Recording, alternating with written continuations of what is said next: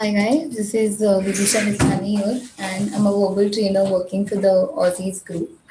Uh, today I'm going to take a seminar on the writing task one, especially for the GTM. Last week we had covered the writing module overall rubrics. So today we're going to do the general training module writing task one. Uh, also in the next particular uh, in the next session I'm going to take up writing task one for the academic module and uh, in case you have, I'll take you through a presentation, I'll take you through PPT, I'll take you through sample answer and everything. In case you have a query in the end, please uh, uh, please write it in the question answer box. Last 10 minutes, I'll be addressing your queries. Right, moving on to the writing task one general module. Okay, the writing task one in the general module, as you all know, is a letter writing task. Uh, it's actually covered, it has 20 minutes and three bands and you have a minimum 150 word requirement for it. Okay, there are three types of letters, formal letter, semi-formal letter, and the informal letter. Uh, the structure of all these letters is going to be the same. However, uh, the way you actually write them, the greetings, the vocab that you use, the tone of the letter is slightly different. I'll explain each type in detail, how you open the letter, how you close the letter, how you go about it.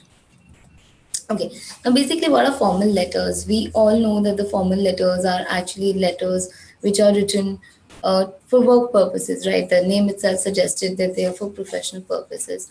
Now see, they're written for few things. The first thing that a formal letter is written for is to request information.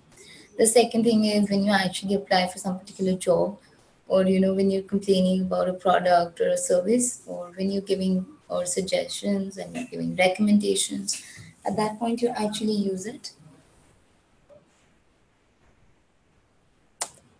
Okay so what is a semi-formal letter? Semi-formal letter is something which is between a formal and an informal letter. You're writing for something which uh, for somebody who's not a friend who's not a relative uh, you're actually making a suggestion or a recommendation. You're also complaining to a landlord, to a neighbor, or you know to the uh, to your immediate neighbors or something. Uh, a very clear example of a semi-formal letter is, let's say you write a letter to your boss, but you're actually inviting him to a birthday party. So even that is an example of a semi-formal letter. Moving on, we go to informal letters. We've all written a lot of informal letters these days. So it's either to invite a friend or either to invite a relative, you thank, you apologize, you ask for advice. So that is why you write informal letters. In IELTS, it's very important to understand what type of letter it is. When you read the question, the first thing that you should click is what type of letter it is. Uh, the structure of the letters is more or less the same. However, there are few changes which you need to make with each letter. Like for example, the tone of the formal letter has to be extreme formal, has to, a lot of brevity has to be maintained there uh, semi-formal too, that applies. However, in informal letters, the tone is slightly lighter than the formal letters. Okay, uh, we just take how do you actually open and close the letter. When it comes to the letter writing, uh, it's very important to understand how you open and close particular letters. So we'll just see what it what happens in case of a formal letter. Again, formal letter is something that you're writing for work purposes, for when you're professional, right? So you write, how do you open a formal letter? You actually open a formal letter with dear sir or madam. And how do you close a formal letter? You close it with uh, yours faithfully. A semi-formal letter, you actually address it with the surname is better. Like for example, you're writing to your neighbor, so you don't have first name relationships with your neighbor or landlord. So you actually address them as dear Mrs. Brown or dear Miss Stone, and you end it with yours sincerely. Um, informal letter, is uh, you actually have first name uh, first name basis because it's your friend or your relative and you just end it with regards or warm wishes and that's how you end it. Um, the more uh, systematic your opening and closing is the more better likely chances of you getting good marks are. So please be very very careful with it.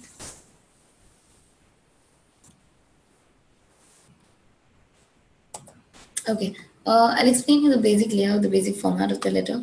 Uh, when it comes to a letter, be it a formal letter, be it an informal letter, or be it a semi-formal letter, all the, the basic layout, the basic structure is going to remain the same. And uh, a proper structure is very much important so that your essay looks for sorry your letter looks very sorted your letter looks very organized. It is exactly the way it is. Okay. The first thing that you have is your greeting the second thing that you have is the purpose of the letter the third thing that you have is the explain uh, the request uh, ending signing off and name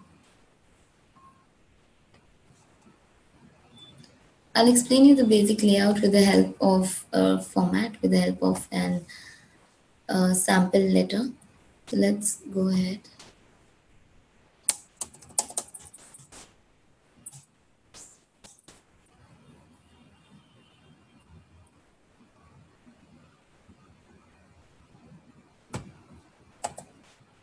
Okay, here I have my sample letter with you. Uh, we've received a letter from the bank asking to acknowledge the receipt of the new bank card.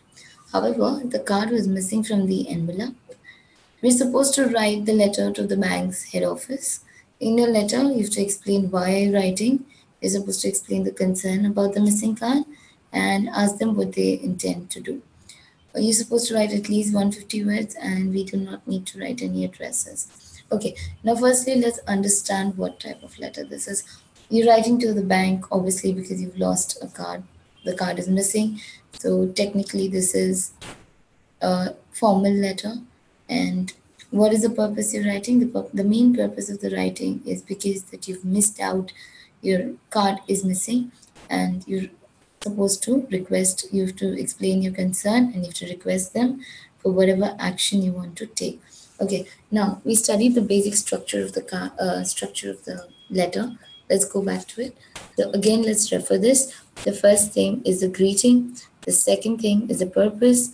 The third thing is the explanation. Then we move on to the request. Then it's the ending portion, signing portion, and then we give the name to it. Okay. Uh, let's see a sample letter now. The first thing that you do when you write a letter is you have the greeting. So here the greeting is dear sir or madam.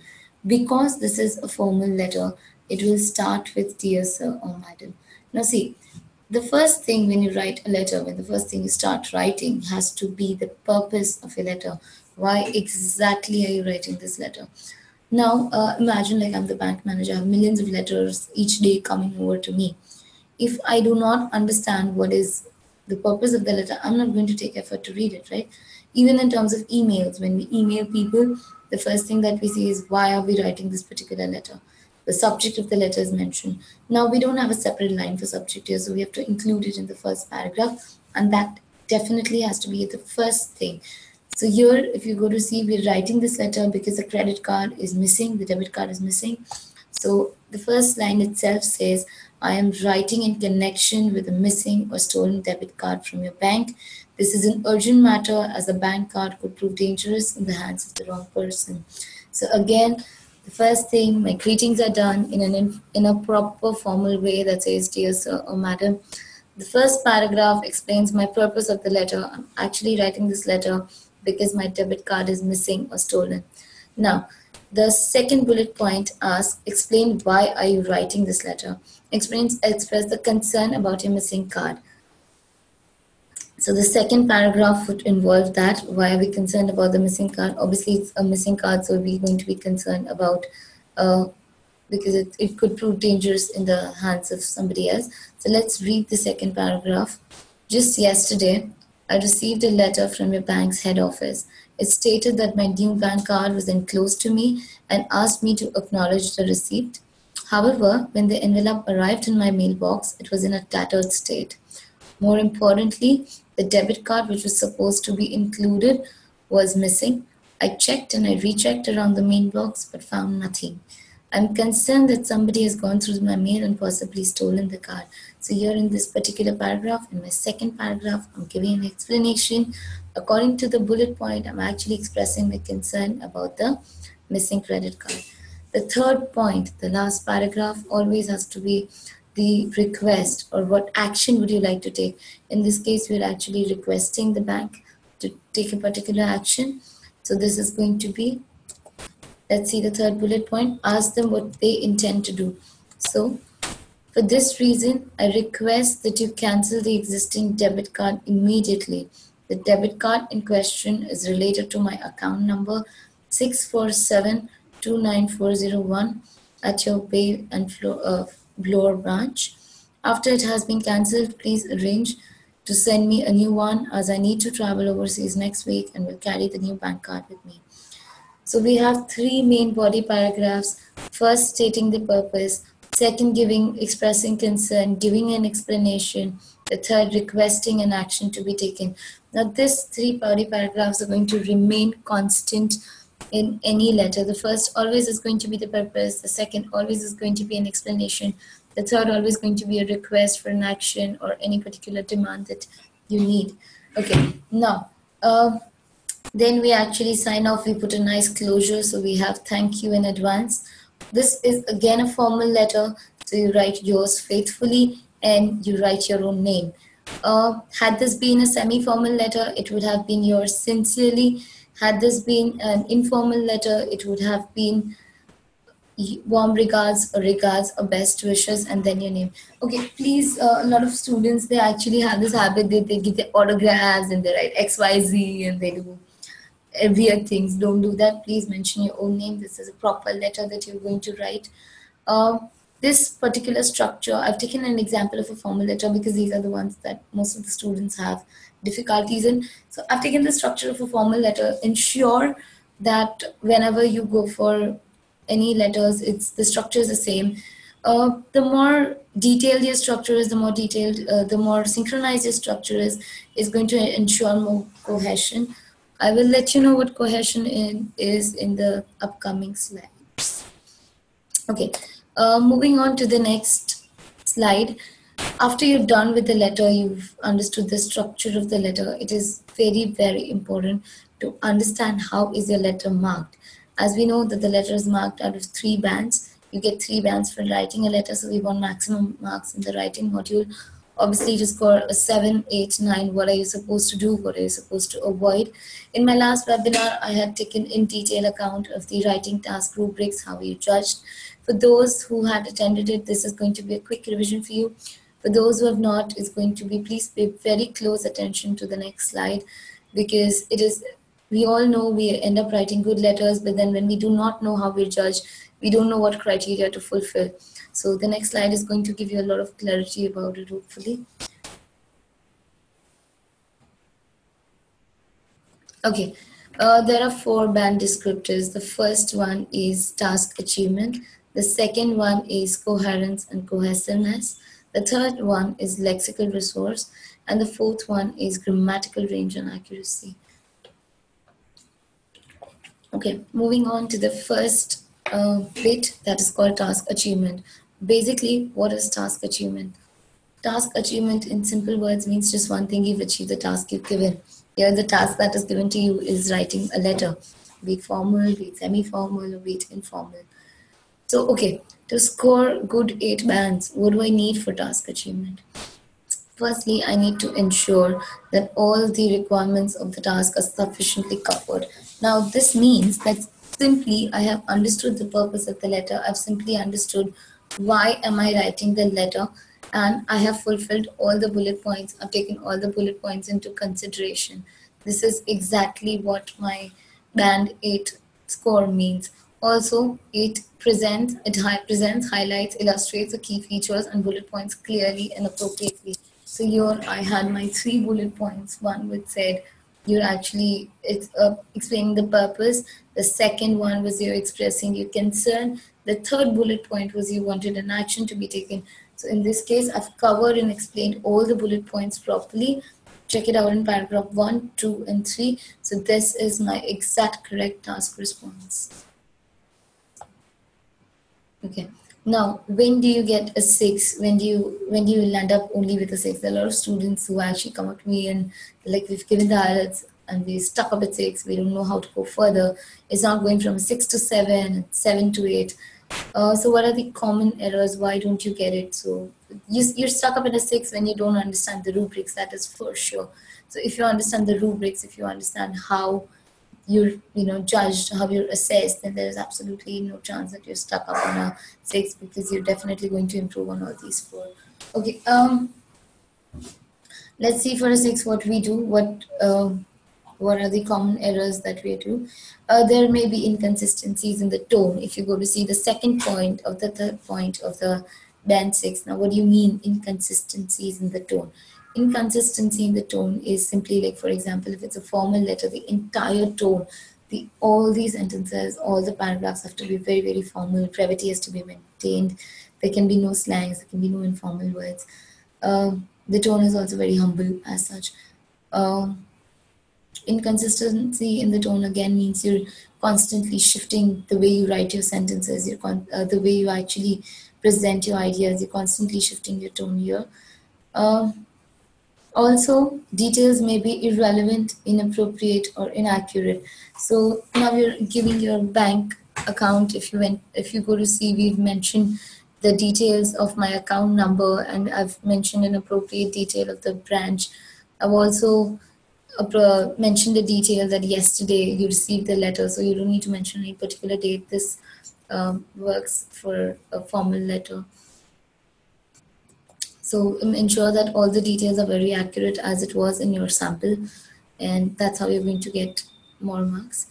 Um, again, see, go for band 7, the third bullet point. For the general training, it presents a clear purpose. My first paragraph had a very extremely clear purpose. Okay, now uh, why am I stretching on purpose? It's I, I think it's the 10th time I have spoken the word purpose in the entire presentation. Now see, when I write the purpose of the letter, when I write, uh, I'm actually telling the examiner that I have understood the question and I have understood what am I supposed to do with it. It actually shows that, okay, your task response is very good. You're able to get what the examiner has asked and you're going to answer exactly the same. So that is why the purpose or the objective of the letter is extremely important. The tone is consistent and appropriate. So tone is consistent, similar tone and appropriate, again, the same thing. Formal tone for a formal letter, informal tone for an informal letter. Okay, clearly presents and highlights the bullet points and could be fully extended. You extend and explain each of the bullet point. That's what we did. Okay, that is your task achievement. Also ensure that you're fulfilling the minimum word limit criteria. That is 150 words when you achieve your task. In 150 words, you're supposed to actually resolve the purpose of the letter. Uh, make sure that your letter is not very long. 150 words is a minimum word limit. There is absolutely no upper band limit. However, make sure you just don't go on and on and on while reviewing it. Okay, the second one is coherence and cohesion. Coherence and cohesion simply means your ideas is logically organized and cohesion simply means that you have your linkers in place they have cohesive devices in place uh, in terms of academic, also in terms of general. Okay, let's see uh, the cohesion and coherence required for a band 8. First, the band 8, it sequences the information and ideas very logically. That is, the first thing is the purpose. Second, you explain why you're concerned about. The third thing, again, your paragraphing plays a very important role uh, when I when I was teaching you the structure, when I was teaching you how we're supposed to write, the basic format has to be perfect. The only reason I was teaching you that was because I wanted you to maintain a very good cohesion. Uh, cohesion at the same time, it's I, I believe it's a very easy thing to do, and a lot of students actually lack it. So one reason for students actually lacking it is because of not following the structure. Once you follow the structure, once you follow, once you know the format, once you know the layout of it, I think coherence and cohesion is the most easiest to maintain. There is absolutely nothing that could uh, go wrong with it. Okay, um, let's move on. How do you actually get in it? Sequences information and ideas logically, manages all the aspects of cohesion very well, and uses paragraphing sufficiently and appropriately. Now, when you sequence the information, obviously we have three bullet points. The first bullet point, the first, second, and the second, and third, and the third. That's exactly how it's done. I cannot tell the bank manager firstly what to do without expressing my concern for it, right? So that is exactly how you're supposed to do. You're managing uh, aspects of cohesion very well. Cohesion is your linkers, one idea after the another there are no statements which are up and down. There is no mess. There is no haphazardness. Everything is synchronized perfectly to the t. That is exactly what coherence and cohesiveness is. Um, also you have to make sure that when you're using linkers in case of a letter uh, especially you will use more link, uh, linkers when it comes to informal letters. That's what i've observed so in case you're observing linkers, whether two, two, three more ideas, make sure you're not overusing it, make sure you're not underusing it. It's as important as required. Okay, now uh, where do we actually lack it? Uh, when we lack in cohesion, we get a six, obviously. So uses cohesion, let's read the second paragraph. Uh, let's read the second point, in fact. Uh, uses cohesive devices effectively but cohesion within or between the sentence may be faulty and mechanical. Now your cohesion is your synchronization again, mechanical. Now uh, what does this term mean? We're all very tempted, you know, to find shortcuts to things and we as trainers are also very tempted to give students templates and give students fixed format. We make them mug up few words. Please do not do that. What happens is every word will change with the topic. Every word is going to change with the subject every word is going to change with the type of letter. If you're learning up anything mechanically, it's not going to work. And the examiners do figure out, you know, they actually understand where the mechanism stops and where your originality comes in. Also, uh, may not always use referencing clearly or appropriately, referencing in the sense minor details. Also, you're giving reference to your three bullet points and you're explaining them well. And again, there is sequence error that becomes an error of cohesion and cohesiveness. So as I said, most of the kids, they're very good when it comes to cohesion and cohesiveness, especially with the writing, uh, letter writing portion. With the essay, it becomes slightly uh, difficult, but with essay writing, cohesion and cohesiveness is extremely simple. Uh, with the letter writing, it's extremely simple because it's the sequence is given. Technically, the topic is given, three bullet points are given, and you're just kind of extending it. Okay, uh, moving on to lexical resource now. Lexical resource simply means using the correct word at the correct place as your lexical resource. Also having a wide range of vocabulary is a lexical resource. Uh, collocations add a lot to the lexical resource. Let me explain you what collocations are. Collocations are simply a group of two words. So if it's an adverb adjective, it's an adject, uh, it's an adverb verb, an adjective noun. So those are technically collocations. Uh, let's see what kind of lexical resource, what you need in lexical resource for a band 8. Okay, uses a wide range of vocabulary fluently and flexibly to, convey, uh, to convey the precise meaning. Uh, you use uncommon lexical resources. Um, there are very rare errors in spellings and word formation. Okay, uh, uses, let's go for the band 7 one uh, uses less common lexical errors with some awareness and style of collocation. Let's go back to the letter and see how a modern answer includes what kind of vocabulary. A lot of students again come up to me and tell me that a lot of big words or you can say fancy words or you know uh, GRE level words are required for IELTS vocabulary. No, it's absolutely not correct. You can demonstrate your wide range of vocabulary. For example, using collocations. You can use one word. Let's say you have one word that you need to repeat two, three times. I'd given this example uh, last time as well. So for example, this is important. So rather than important, you can go for pivotal, you can go for essential, you can go for crucial, however it fits. Also, see, uh, most of these words are interchangeable, but there are some situations where you I cannot use crucial instead of important and important instead of crucial. So in case I just do that, that's a wrong lexical resource. Now we'll just go back to the sample and check how the lexical resource was employed. Okay, uh, here again, see, writing in connection. So connection is a lexical resource. Uh, prove dangerous, again, uh, collocation, enclosed, again, acknowledge receipt, acknowledge receipt, again, uh, lexical resource. If you understand uh, this is how i'm demonstrating that i know different words. Tattered state is a nice lexical resource again. Then we have checked and rechecked which again acts as very good vocab. Somebody concerned a concerned person is an appropriate uh, thing. In the next paragraph, we can also see few words. For example, you travel overseas next week and you will need to carry it. So uh, these are the words which are we which we use in day-to-day life. If you go to see all these words which are mentioned here, there's absolutely no word which we do not know the meaning of or which we don't use in day-to-day life. Still, this participant has demonstrated ex- excellent lexical resource. The reason this is because there are so many words which are uncommonly used. There are so many words which are used in the perfect way. There is not one word in this particular sample, there's not one word in this particular model which is used at an inappropriate place. And this is exactly what you should be doing. Um, also, if you go to see that uh, many times this happens when we're writing a letter, uh, words don't click in. We tend to use very simple words because that's what we use in day to day life. So, one very good tip to improve your lexical resource, I feel, is when you read a lot of letters, when you read a lot of samples, you're definitely going to improve on all of this. Because, for example, I know that there are a few jargons, there are a few collocations that can be used everywhere most of the times, and uh, you can actually make use of it.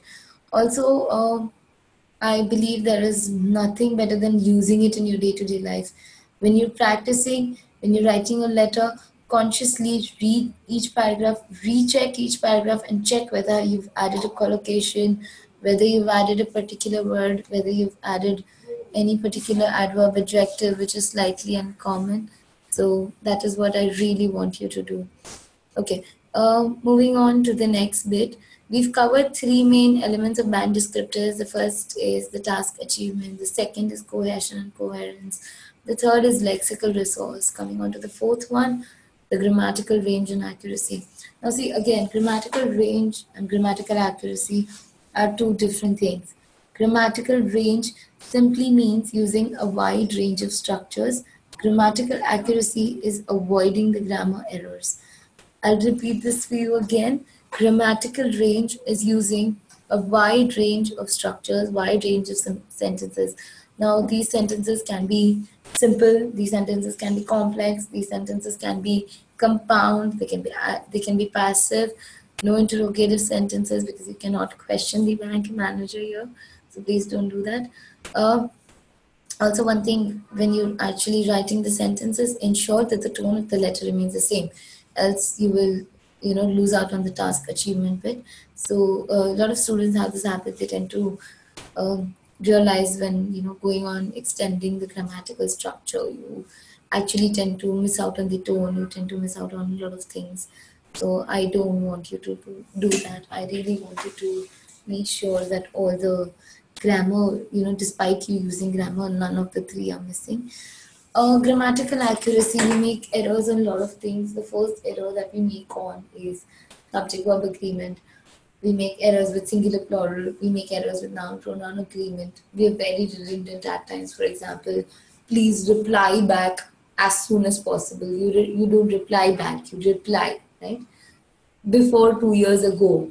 So that's not before and ago technically, just use one. So avoid being too redundant.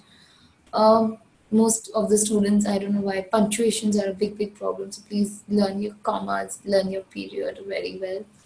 Capital letters, don't use capital letters as and when you want to use them whenever they're required. A capital letter is always after a period in case of a proper noun and when it's a capital I. Apart from that, you're not supposed to use any capital letters anywhere. Again, I'll show you what complex structures are and um, let's see what a band 8 requires for grammar. Uses a wide range of structures. So again, you have simple, compound, complex. You have your passive voice. That is a wide range of structures. The majority of the statements are error-free. There is no S where it's not required. There is an S where it's required. So please singular plural. There are very rare occasional errors and in uh, you know inappropriacies. So now let's see what like what will you do if you get a six band? Like what makes you get a six band rather?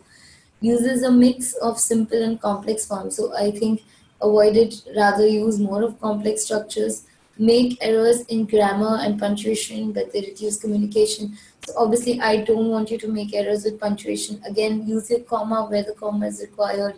use the period where the period is required. Please be very careful with this. Um, what happens when it comes to grammar errors? We take major things very seriously. Like for example, uh, sentence structures are taken extreme seriously, and we never make errors with it. But uh, when it comes to small, small things, like for example, there's a full stop, and there's a comma, and there's capital letters, and there's spellings, then there is uh, singular plural. We tend to make a lot of errors with it. So please avoid these small errors, which we all can. One, a very good way that I always hammer my students with is write each paragraph and check each paragraph. Do not go for the whole thing. So when you're writing each paragraph, you're more, uh, when you check three sentences, you're more accurate in checking your own self and evaluating your own self. Um, I'll take you again back to the letter and explain you how the complex structures are utilized. Uh, just for those who do not know what complex structures are, complex structure are uh, simple sentence is when you have one independent idea. Compound is when you have two. Complex is when you have three, uh, two or more independent ideas linked with a dependent idea. So let's see the wide range of structures that have been used. Um, if you go to see, the first statement itself is in a very nice tone. It's, it's a it's a nice uh, sentence which has been made. Uh, the second statement is again having two ideas describing a time. For example, just yesterday I received a letter from your bank head office. The comma is where is it where it should be. The first sentence does not require a comma, so there's absolutely no comma. Again, we have a complex sentence. However, when the envelope arrived in my mailbox, it was in tattered state however, is my linker. When the envelope arrived in the mailbox is the time when it happened and it was in the tattered state again. There are, there are two ideas which are linked. Again, I have a complex statement. More importantly, the debit card which was supposed to be included was missing. Again, there is a proper comma where it is required to be in the, even in the next statement. Um, the last paragraph again demonstrates the use of complex statement. After it has been cancelled, please arrange to send me a new one as I need to travel overseas next week and you will carry the new bank card with me. Again, go through the letter and see how well the sentences are framed. Absolutely no errors in anything. The tone is consistent. The vocab is where it's supposed to be. There are no spelling errors. Again, spelling errors are things that a lot of people make. They are the most common errors because there are. Uh, what happens is these days we're actually used to typing letters. You know, we're not used to writing it. And the IELTS exam is your paper-based exam. You technically write a letter with a pencil, uh, pencil or pen. So we tend to deviate from the spellings. We get confused with it.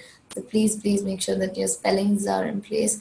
Um, please go to the letter, checking all the four band descriptors, checking task accomplishment, checking your uh, coherence and cohesiveness, checking the synchronization, checking the grammatical accuracy, grammatical range, and the vocab which has been used.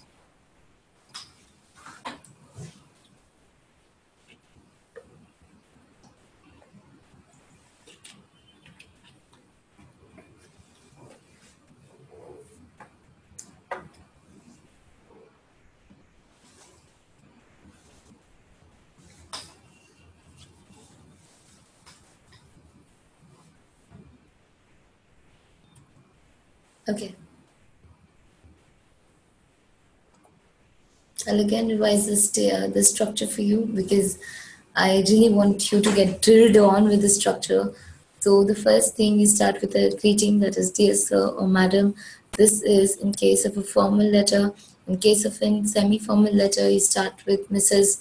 Smith, Mrs. Brown. In case of an informal letter, you, you have connection on a first name basis. The first letter is the purpose of the letter. The second letter is the explanation, or you're expressing your concern in this case. The third paragraph, the third body paragraph is always the instruction of what you're supposed to do, how you're supposed to go for it. Then you sign off, you write your closure, write your name. Please write your name. No, spe- no signings, no short forms, nothing. Write your proper name. So this is the overall structure, which is again constant in all the three uh, things. Instead, for yours faithfully is for formal again. Yours sincerely is for semi-formal, and regards and best wishes is for informal. Right. We'll go on to the do's and don'ts. Okay, use a proper opening and closing. I repeated what you're supposed to do. Again, opening and closing play a very important role. For using a proper opening and closing, you should obviously understand what kind of a letter it is, whether it's a formal letter, whether it's an informal letter, or a semi formal letter. Structure is the same thing, but yes, for the opening and closing, it is very important that you know what it is. Uh, the second point is ensure that you use the word limit. Now, what happens is you have to use at least 150 words when writing a letter. Sometimes we forget the count and sometimes we're in lack of words, we're in lack of ideas, we're in lack of statements, and generally, uh, you know, you don't fulfill uh, the minimum word criteria.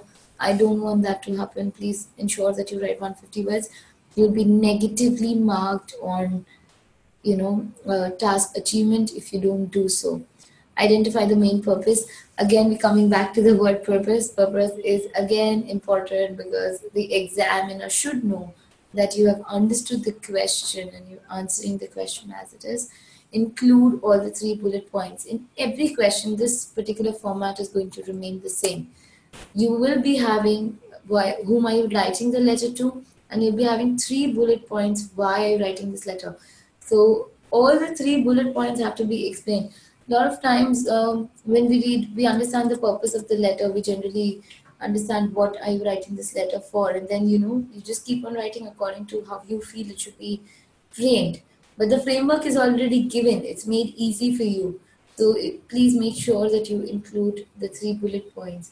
Um, let's go to the don'ts of your essays. A lot of do's and a lot of don'ts. We'll have just picked up few main which are very important very relevant. Um, first thing do not go out of focus now see, there is this one thumb rule that I have for IELTS. Any module, I, I think it works. You know, once you understand this particular thumb rule, you through your IELTS answer only what is asked. With IELTS, it is extremely important to understand what is the question and what are you supposed to do out of it. Let's say here my question was simply writing to a bank manager because I had a missing debit card had I misinterpreted the question or had I gone out of the focus, like for example, a lot of people, uh, I read this one particular letter of the same subject and where the student had written, the service of your bank is very slow, people don't reply properly, people are very obnoxious, so don't do that. You're not supposed to go out of focus, you're supposed to stay in points. So the best thing to stay in points is follow those three bullet points. Take one bullet point, explain it. Take the second one, explain it. Take the third one, explain it, and you sort it. So ultimately, if you this is the thumb rule. Just imprinted get it imprinted wherever you want. Answer what is asked. Answer only what is asked. Please do not go out of focus. Again when you go out of focus you will lack in cohesion and coherence. You're going to lack with task achievement. So please make sure that doesn't happen use incorrect spellings. Uh, spelling errors are generally things that we tend to avoid but it is the lack of writing with a pen and pencil that causes these errors. Because we're not using any words which are very difficult. So this generally does not tend to happen, but it's very common. For example, simple spellings like writing. Writing doesn't have a double T. Writing has a single T, but most of us are like W R I T T I N G. No, it's not T T I N G. For faithfully, single L. There's no single L. There are a few words that we have to actually keep on repeating, like there's sincerely with an E, there's faithfully with a double L, there's writing, then uh, very common words actually we tend to make spelling errors. So please don't do that. Also we make spelling errors because of our slang habits and we get too carried away with it. So do not do that. Um, use incorrect lexical resource. Again a um, lot of people to score good marks with lexical resource to get an 8 and 9 in lexical resource. What they do is they tend to really use big big heavy words and they don't understand like when to use what. Like for example to hesitate is a verb with an infinitive. Hesitation is a noun. A lot of people, you know, instead of a verb, use an uh, adjective. Instead of an adjective, they use a noun. I've given you this example also, for example, important and crucial.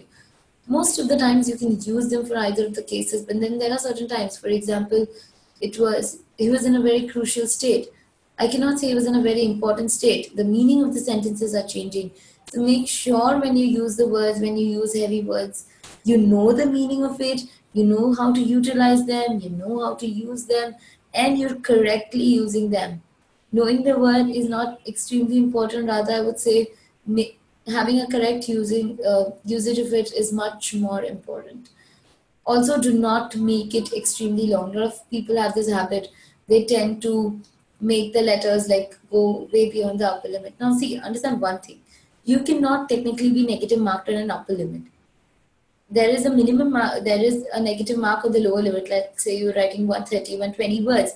You're not achieving your task properly. That is not what you're supposed to do. You're supposed to write at least 150 words.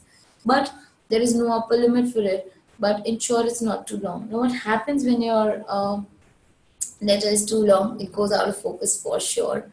Secondly uh, you're not maintaining the tone properly thirdly what happens is obviously you're going to make a lot of grammar errors the longer you write, the more errors I can spot. Um, sometimes the spellings go haywire. So a lot of uh, you create a lot of mess with it. First, you lack on cohesion and cohesiveness then because the structure is not formed, followed because of it. The synchronization is not done. Uh, do not spend more than 20 minutes. Please ensure time management. So I have this uh, rule for my students the first, the very important prop when you go for your IELTS, when you're actually preparing your IELTS, is the stopwatch. In each of the component, if you see, be it listening, be it reading, be it writing or speaking, the stopwatch plays a very important role. Everything has to be properly timed. So please make use of the stopwatch and write only 20 minutes, take only 20 minutes. Generally, this time is enough. So what I uh, ensure my students to do is for 20 minutes, you divide it. So the first five minutes, read the letter, underline what you're supposed to do understand the purpose think of words write all the words that you that come to your mind which you can use write all the collocations that come to your mind. Spend remaining 10 minutes drafting the letter. Because once you have uh, things in your mind it's easier to write. It's just 150 words hardly a page. So it, it doesn't take more than 10 minutes to write for sure. Remaining 5 minutes check the word count count your words and check your letter at least twice. Um, what happens when you check your letter is uh, the minor errors that are left for the examiners to check, you do it yourself. So that is what you're doing. Uh, the last bit is do not use any sort of abbreviation or symbols. Uh, please avoid any sort of abbreviations and symbols that is not needed. Do not you do not have a comma. You uh, I mean sorry. You do not have an and. You do not have an i dot e. You do not have a viz. Please elaborate it you're not actually typing you're not sending a message to your friend you're writing a letter you're drafting a letter keep that in mind. Um, i'm done with the whole thing about it. So i'll just tell you how do you prepare for a letter how do you actually uh, go for it. So when you're actually preparing for the letter the first thing that you do is you understand the layout of it you understand how you're supposed to write it the structure the format of it the second thing that is very important is understanding the band descriptors. I've explained you the four band descriptors in detail. Take care of it. Uh, take care of minor errors that you make that you can avoid yourself and understand the purpose and then write. Also read a lot of models. I think uh, reading the model answers really work because they're perfect. They're actually written very carefully. Um, one thing here is I would like to tell please go to the authentic sites only. Do not read letters from anywhere because they may be genuine, they may not be genuine. Please refer authentic sites and authentic letters only.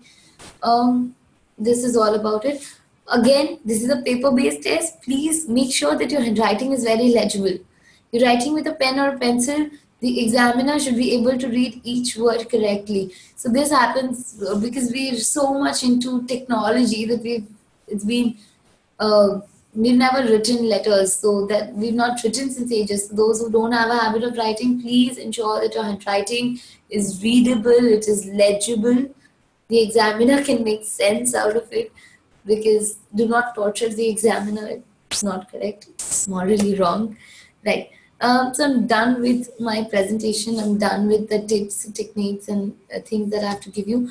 I'll be taking up the question answer session for a few minutes now uh, in the question answer box, drop me whatever queries you all have, drop me whatever things you all have. In case you have any doubts, drop in that also. I don't mind explaining things again and again.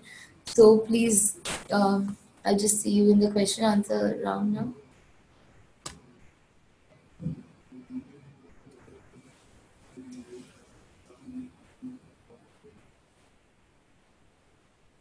You have no queries? Okay. Um, I'll answer a few FAQs for you in this case till the time you'll think of questions. Uh, the first FAQ that uh, is given to me is do you actually have to mention in the letter that whether this is a formal letter, informal letter, or semi formal letter? Please, that's not needed. You just have to know whether it's a formal letter, semi formal, informal letter to decide on the structure, to decide on the tone, and to decide on, on the opening and closing. It is absolutely not needed for you to mention what kind of a letter it is. Anything else that you have?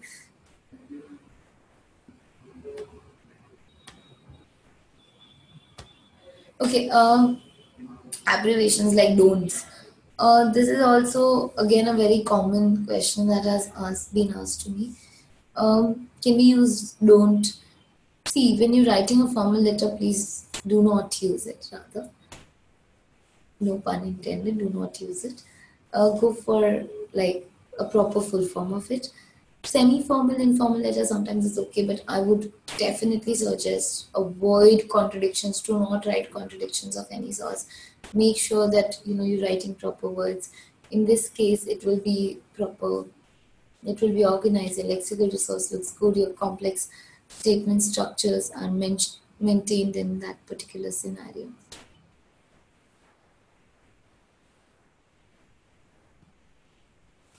No queries as such. The whole presentation was clear.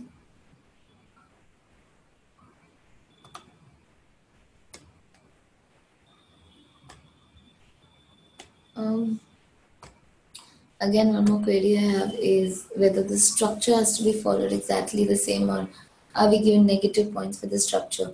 Again, one thing, when you don't follow the structure, what really happens is you're actually missing out on the cohesion then. You're actually not accomplishing your task properly. So if you go to, if you keep the band descriptors in hand when you're writing the letter, when you're actually preparing for realities, you'll actually realize that how important it is to maintain the structure. Otherwise, it's not going to make any sense. Like, just imagine that I'm writing it in one whole paragraph. Is it looking organized? No, it won't look organized. It's not going to look systematic either. So please, please, please ensure that the structure is maintained.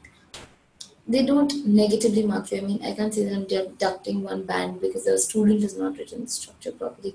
No, it doesn't happen that way. But yes, then there's no cohesion ultimately. So you're going to be scored negatively. So please maintain the structure.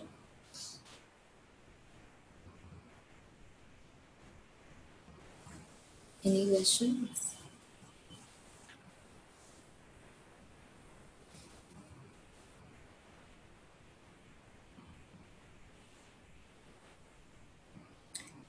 Okay, uh, where can we refer the model answers? Okay, you can refer the model answers on the official sites, uh, on our tutorials, on uh, the British Council website, the IDP website. There are a number of sample tutorial, uh, the number of sample answers, how they're assessed. Also, at the end of Cambridge books, the module that are given to you for preparation, at the end of those books, also there are a lot of sample answers, a lot of model answers. In fact, you know what? Uh, there is this very nice technique.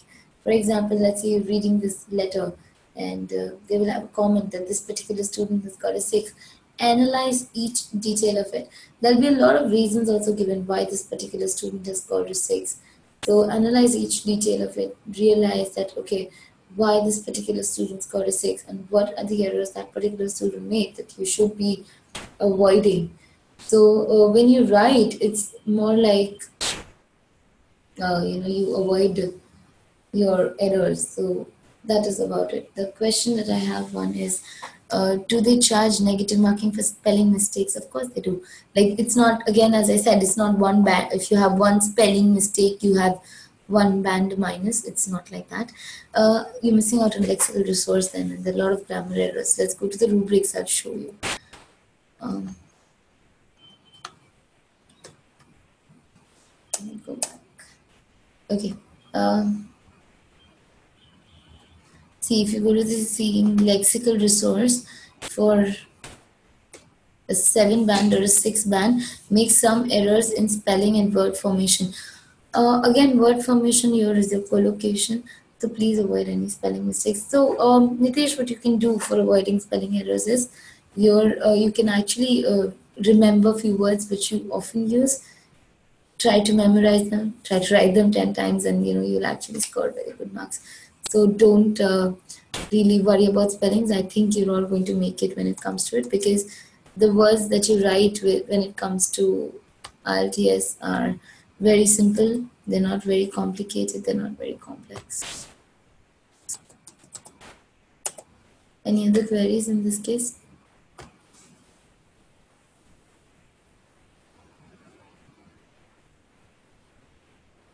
Okay, uh, one query is uh, very, uh, what happens when we write above 150 words? Are we negatively marked? Again, I had answered this. Um, you're not negatively marked, absolutely. For an upper limit, you're not. For a lower limit, you are. Because in that case, you're not accomplishing your task. For an upper limit, you're never ne negatively marked. But again, your cohesion is wrong, your synchronization wrong, this grammar errors make a mess out of it. Um, for writing task, I believe this one uh, thing really works that however, the more organized it is, the more systematic and the more formal it is, the more synchronized it is, it, it looks better. I mean, read a letter that is organized and read a letter that is a mess. There are haphazard statements, there are statements which are up and down. You will realize the difference yourself. So please, please synchronize the essay with, the, with understanding the purpose of it.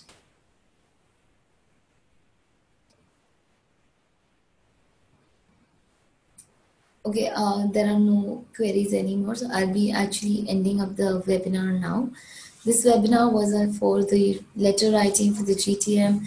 We'll be scoring three bands out of it. Uh, one thing, please do not ignore it. You know, this is something that happens because we keep on writing letters. You know, we have uh, for a formal work, a lot of people actually don't prepare for it. Ultimately, this is a very scoring pattern. You cannot ignore either the letter or your essay in your writing component. So please prepare prepare for it. When you're writing a letter, sit with the judgment, uh, sit with your assessment criteria. When you're reading the model, sit with the assessment criteria. It's very very important. Read a lot of models. Practice at least one letter of each type before going to the exam. That really helps.